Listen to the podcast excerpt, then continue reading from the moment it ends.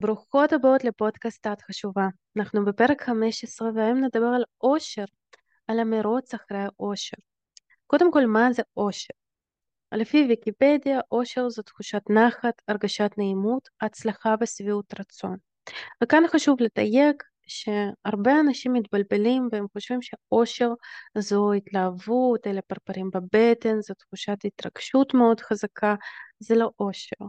כי כל הדברים שציינתי זו קפיצה הורמונלית שבדרך כלל מתרחשת בעקבות משהו חיצוני, נגיד קיבלנו משהו שרצינו, בן אדם מתקבל למשרת החלומות שלו, חתונה, הצעה, בן אדם קנה דירה, כל מיני חוויות מאוד ספציפיות, אבל זה לא אושר, זה הבזקי שמחה, והם חשובים והם מאוד משמעותיים.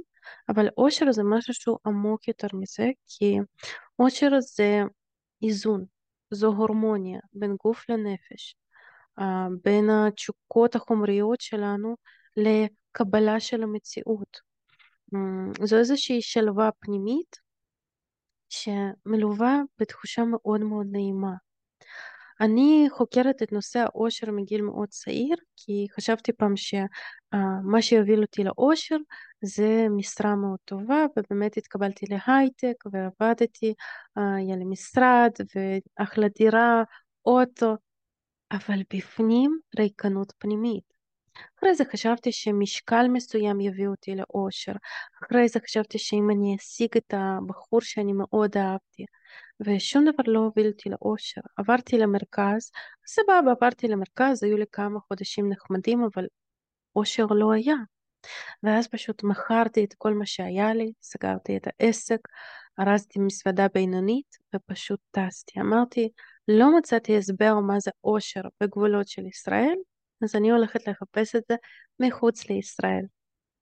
וטסתי למדינות שונות, עד שהגעתי לנפאל, למנזר בודהיסטי, ואמרתי, אוקיי, חבר'ה, אתם חכמים, ספרו לי מה זה אושר, כי אני עושה גם מדיטציה כל יום, ואני לא מצליחה להבין מה זה אושר.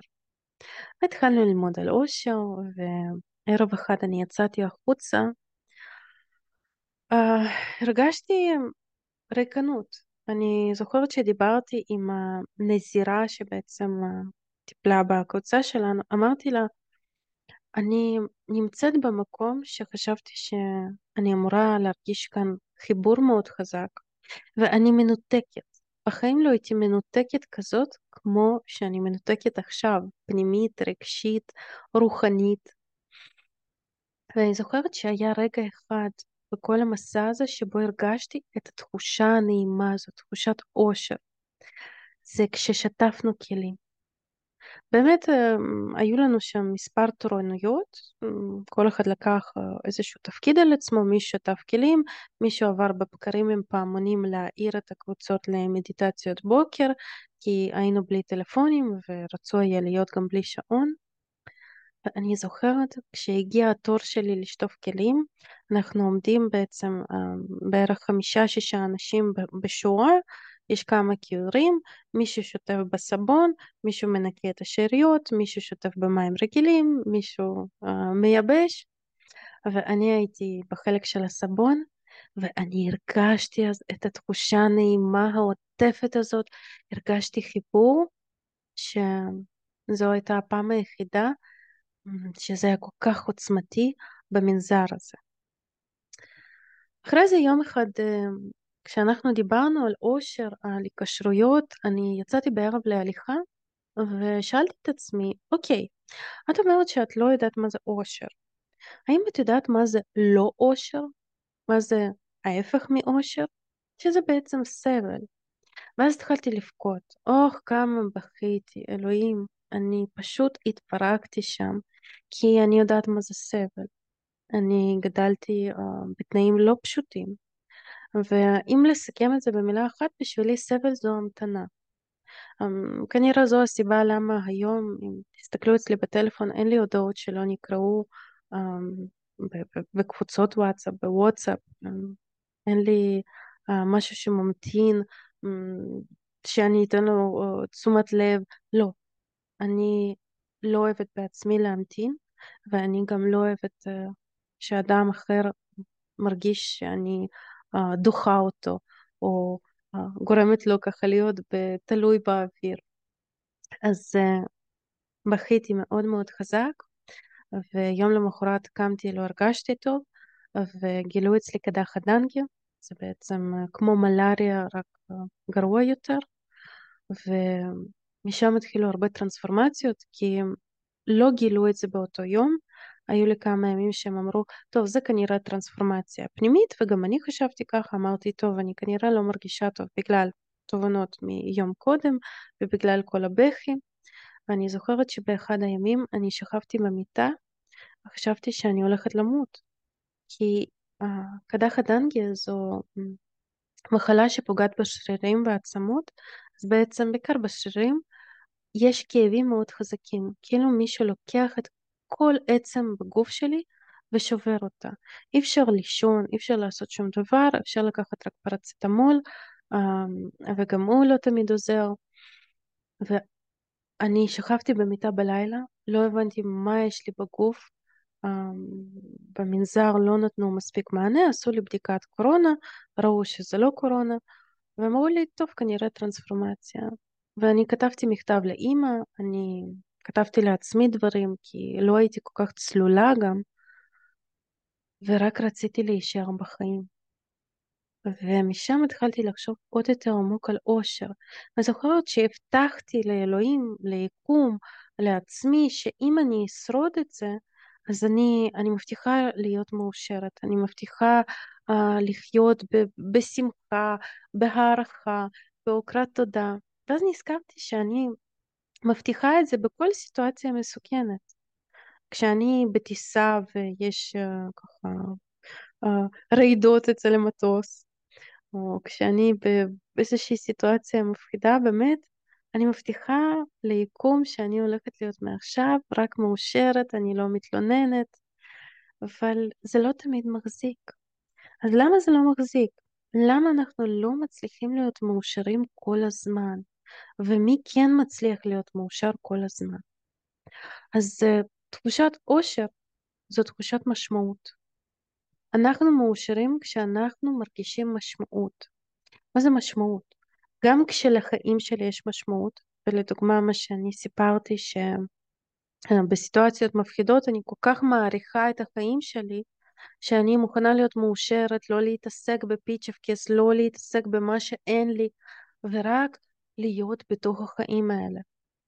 והאופציה השנייה זה כשכל מה שמסביבי מקבל משמעות, וזו הדוגמה עם השטיפת כלים. כשאני שטפתי כלים במטבח הנפאלי, במטבח של המנזר הזה אני הרגשתי חלק ממשהו מאוד חשוב ומשמעותי. עשינו עבודת צוות, היה שם משהו מאוד מאוד מיוחד ובאמת משמעותי. אז אה, בן אדם שרוצה להיות מאושר, הוא צריך למצוא לעצמו משמעות, מטרות, חלומות, שאיפות. אה, אם נסתכל קצת על סטטיסטיקות, אז אה, אחוז התאבדות הכי גבוה בעולם זה במדינות שבהן הכל מושלם. באמת, התנאים הסוציאליים, זה, אלה מדינות אירופאיות יוקרתיות, תנאים סוציאליים שמדהימים. לאנשים אין על מה לשבור את הראש. יש להם השכלה, יש להם עבודה, יש דירה, יש תנאים סוציאליים שמספקים להם הכל, ואין להם יותר מדי משמעות, כי אין יותר מדי שאיפות, אין יותר מדי uh, מטרות ויעדים, ואז הם בעצם uh, יוצאים מהמסע הזה שנקרא חיים. Um, יחד עם זה, אם להסתכל על אותם אנשים שראיתי בבלי או בנפאל, הם מדהימים והם מאושרים ויש להם שאיפות ודרייב ורצונות ואקשן. אז uh, כאן אני רוצה ככה uh, לתת uh, דגש ראשון, דגש מרקר. חלק גדול מאיתנו יוצרים לעצמנו צרות בצורה מלאכותית כדי להרגיש משמעות ובהתאם להרגיש אושר. חלקנו פוחדים להסכים לזה שעכשיו הכל בסדר, עכשיו אני יכולה להיות מאושרת, ואנחנו מחפשים בעיות כדי לפתור אותן, ואחרי זה בלב שלם להרגיש, אוקיי, טוב לי, סבבה לי, אני מאושרת.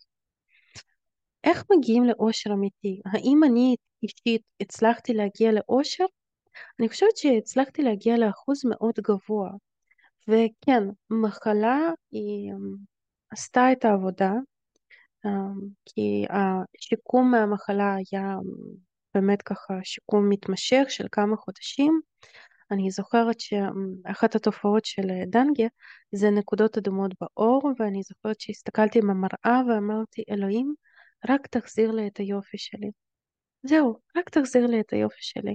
לא, לא מבקשת להוריד במשקל, להעיף לי את הפצעים, להעיף שערות שיבה, להחזיר את מה שהיה. ובאמת, אני מאותה תקופה לא מתלוננת, כי כשאני נזכרת במה שהיה אז, אז uh, אני אומרת לא, אני, אני מרוצה ממה שקיים כרגע. האם אני לא שואפת למשהו טוב יותר?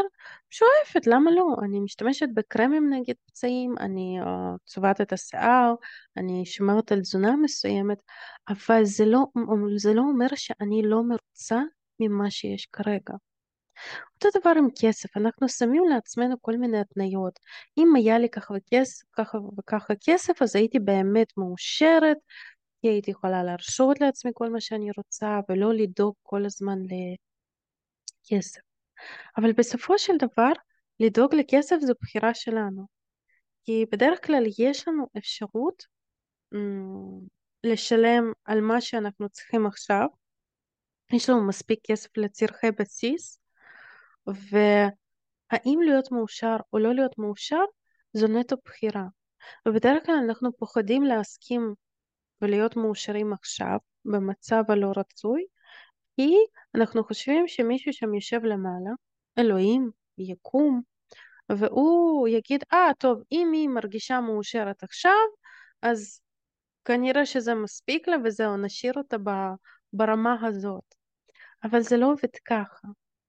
דווקא אם אנחנו לומדים להיות מאושרים ומסופקים ממה שיש עכשיו, אז אנחנו יכולים uh, לייצר הרבה יותר כסף, הרבה יותר שפע, כי אנחנו בתדר גבוה, אנחנו בתדר של וואו, כל כך כיף לי, אז מכפילים לנו את הכיף לזה. אבל אם אנחנו לא מרוצים ממה שיש, אם אנחנו מתכווצים, אם אנחנו uh, מתקמצנים, אז uh, אנחנו מקבלים את זה בשפע, את הקמצנות, את הקיבוצים, אז יש לנו פחות לקוחות, יותר הוצאות, וככה ירידה בכמות השפע שלנו. תחושת עושר זו עבודה יומיומית. קודם כל זה לעשות פעולות ברמה יומיומית שעושים לנו טוב, שמביאים אותנו לנחת, הרגשה נעימה, להצלחות, לשביעות רצון.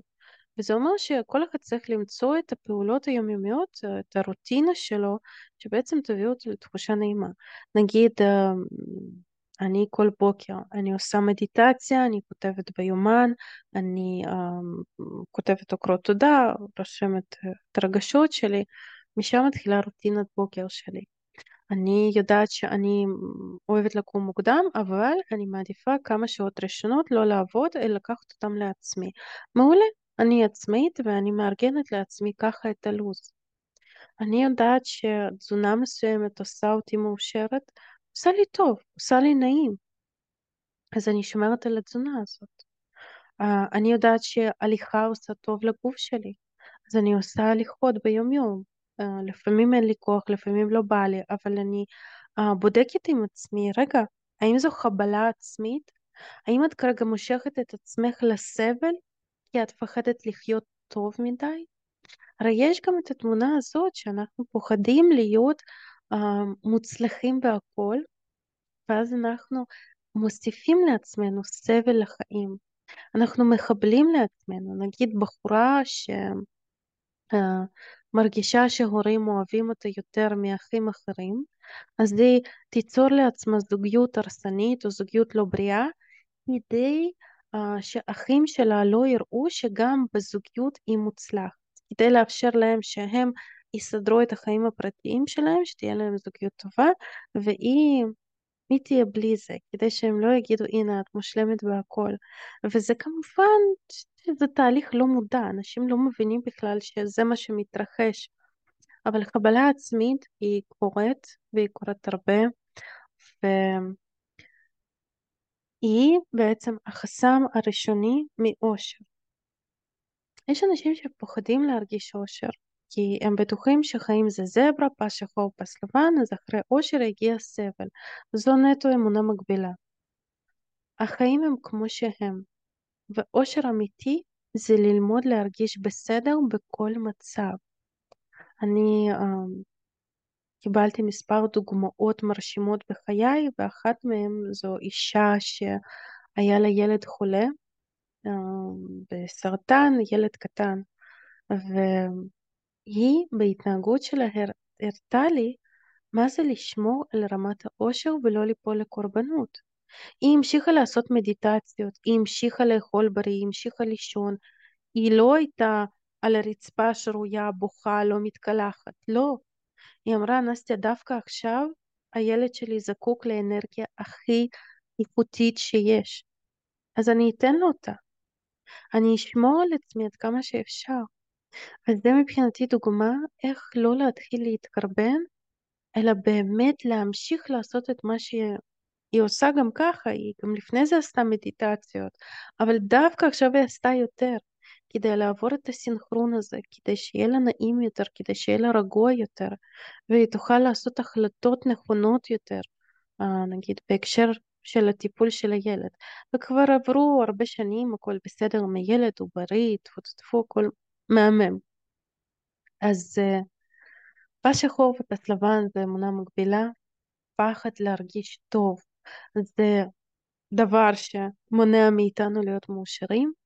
איך אנחנו מוצאים את האושר? אנחנו מוצאים משמעות, מוצאים מה מרגש אותנו, מוצאים את הערך העצמי. אם אני לא מעריכה את עצמי, אם אני לא אוהבת את עצמי מספיק, אני לא יכולה להיות מאושרת. אני חייבת להיות בחיבור עם עצמי, כי לא משנה מה יקרה מבחוץ, אם זה לא קורה מבפנים, זהו, זה לא יעבוד. ומה זה לקבל את עצמי? מה זה לאהוב את עצמי? זה לקבל גם את התקופות הפחות נעימות בחיינו, ולקבל את ההתנהגות שלנו, או איזה שהם אי הצלחות שלנו, כי אוקיי, קרה, שום דבר קרימינלי פה לא קרה, אנחנו נצליח להתגבר על הכל, אבל לא צריך להעניש את עצמנו אם העונש הזה הוא לא באמת אה, נדרש. צריך להבין שמה שקורה לנו בחיים זו השלכה של המעשים הקודמים שלנו. לדוגמה, לפני שבוע עשיתי בדיקות דם, ויצאו בדיקות לא טובות. ואני מבינה שאני צריכה עכשיו לעשות שינוי משמעותי באורח החיים שלי, בתזונה שלי. אבל זה לא עונש, זו השלכה. אני נהניתי לפני זה, אני עשיתי דברים מסוימים. זה לא שעכשיו מישהו מעניש אותי על הכיף שעשיתי. זה פשוט תוצאה ביולוגית. כן, כשאוכלים הרבה מתוק, הסוכר עולה, כשאוכלים הרבה אה, פחמימות או אוכל שמנוני, כולסטרול עולה. וזה לא קרה כי אלוהים רצה להעניש אותי על הכיף אה, שעשיתי. ככה הגוף שלנו עובד. אז היום כשאני משנה את, אה, את התזונה שלי, האמת שאני לא מרגישה באסה ואני לא מרגישה את מה שהרגשתי בעבר, איזשהו מרמור. אלא אני אומרת, אוקיי, זה מה יש כרגע. אני אוהבת את עצמי ככה, גם עם כולסטרול, אה, גם עם עשר קילו יותר, עשר קילו פחות. היום אני אוהבת את עצמי ככה. אבל לכל פעולה שאני עושה יש משמעות. כשאני אוכלת בריא יותר היום, אז אני עושה את זה עם משמעות מאוד גדולה. אני משמעותית כאן בסיפור. לא מישהו אחר, לא משהו אחר. אני משמעותית לעצמי. ואני לא צריכה שיגיע דוקטור ויגיד לי, חמודה, יש לך סכרת? אז את צריכה דיאטה. לא. אני מעדיפה uh, לשנות את התזונה שלי עוד לפני שהמספר הסוכר, המספר uh, של המדד סוכר, הגיע לקו האדום. כי היום הוא לא רחוק משם, אבל הוא עדיין בנורמה. אז אני מעדיפה כבר עכשיו לדאוג לעצמי מתוך אהבה, מתוך משמעות. מה משמעותי בשבילך?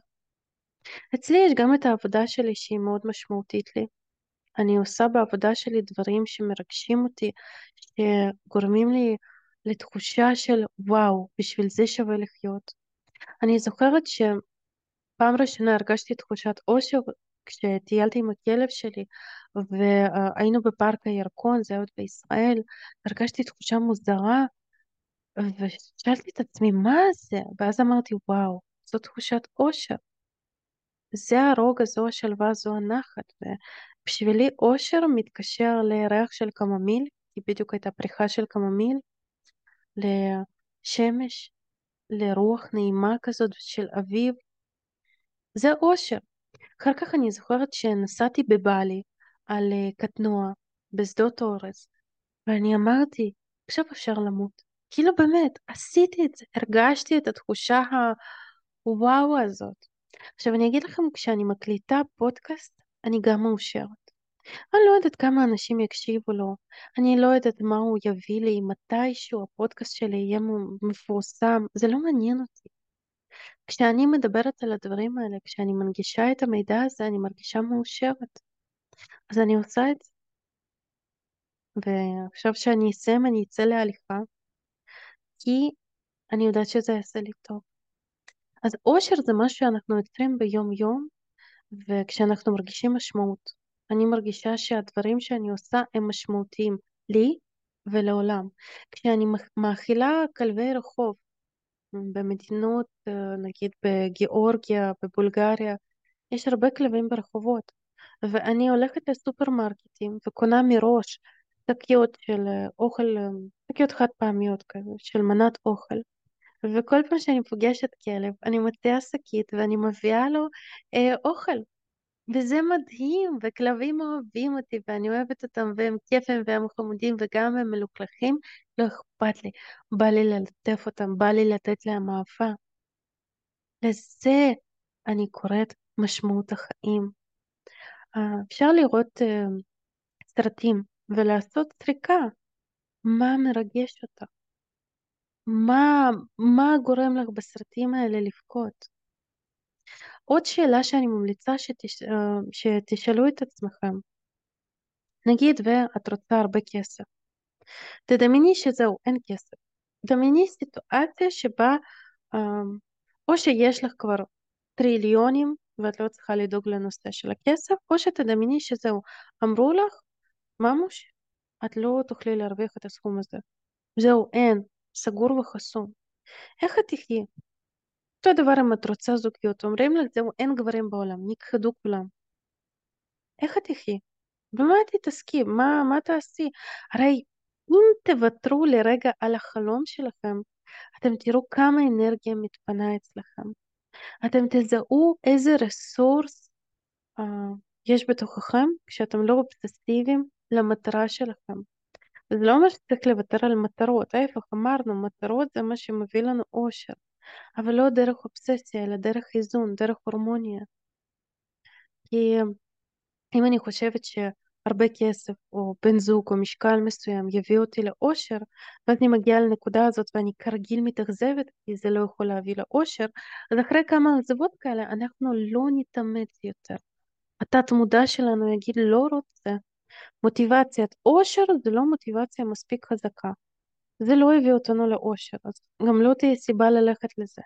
צריך למצוא סיבה משמעותית יותר. למה את רוצה יותר כסף? למה את רוצה זוגיות? ואם את בלי זה, איך תרגישי, איך תתנהגי, איך תהיי מאושרת בלי זה? אני מבטיחה לכם שאם כל אחת מכם תלמד להיות מאושרת בלי החלום האובססיבי שלה, היא תגיע לתחושת אושר ואז גם החלום יגיע, בין אם זה זוגיות, בין אם זה כסף, בין אם זה מימוש עצמי מקצועי או משקל מסוים. אבל תאפשרו לעצמכם לחיות טוב, להרגיש טוב כבר היום. תיצרו לעצמכם את המערכת היחסים הזאת עם הנשמה שלכם, עם הרגשות שלכם, עם הילדים הפנימיים שלכם. כי הרבה אנשים לא מאפשרים לעצמם אפילו לנהל שיח כנה עם הרגשות שלהם. הם ישר עושים איזה שהם הערכות, מה נכון, מה לא נכון, אם עניתי טוב, לא עניתי טוב. אז תנסו רגע לא לתת הערכות, לא להעמיד את עצמכם במבחנים, לא לבקר את עצמכם. תנסו להתייחס טוב לעצמכם. יכול להיות שזה יצליח, יכול להיות שאתם תראו ש... או וואו, אני נהיה הרבה יותר מאושר כשאני מתייחס טוב לעצמי, כשאני מעריך את עצמי, כשאני אוהב את עצמי, כשאני נהיה חבר של עצמי ולא אויב. בדרך כלל אנחנו מתנהגים כלפי עצמנו כמו שההורים שלנו התנהגו אלינו, ובדברים שאנחנו הכי פחות מתחברים אליהם. נגיד הורה ביקר את הילד או לא העריך אותו מספיק, אז בן אדם גדל ולא מעריך את עצמו. אז איך הוא יכול להיות מאושר? אז הוא יכול לקבל סיפוקים מיידיים ולהתלהב. אבל זה לא אושר. אושר זה קבלה של המציאות כמו שהיא. אושר זו אה, הורמוניה בין מה שאני רוצה למה שיש. אושר זו משמעות. כשלי ולחיים שלי יש משמעות. בשבילי קודם כל. לא כשכותבים עליי כתבה, וואו, זאתי תרמה עכשיו מיליון שקל לעמותה כזאת וכזאת, איזו בחורה משמעותית, ואוי, זאתי המציאה uh, תרופה לסרטן. לא. תנסו להיות משמעותיות רק עצם הקיום שלכם. ואני מבטיחה שאתם תגיעו לאושר. אני מאחלת שכולם יהיו מאושרים. מאחלת שתרגישו את הרגשה הנעימה וכרגיל אני מזכירה, את חשובה.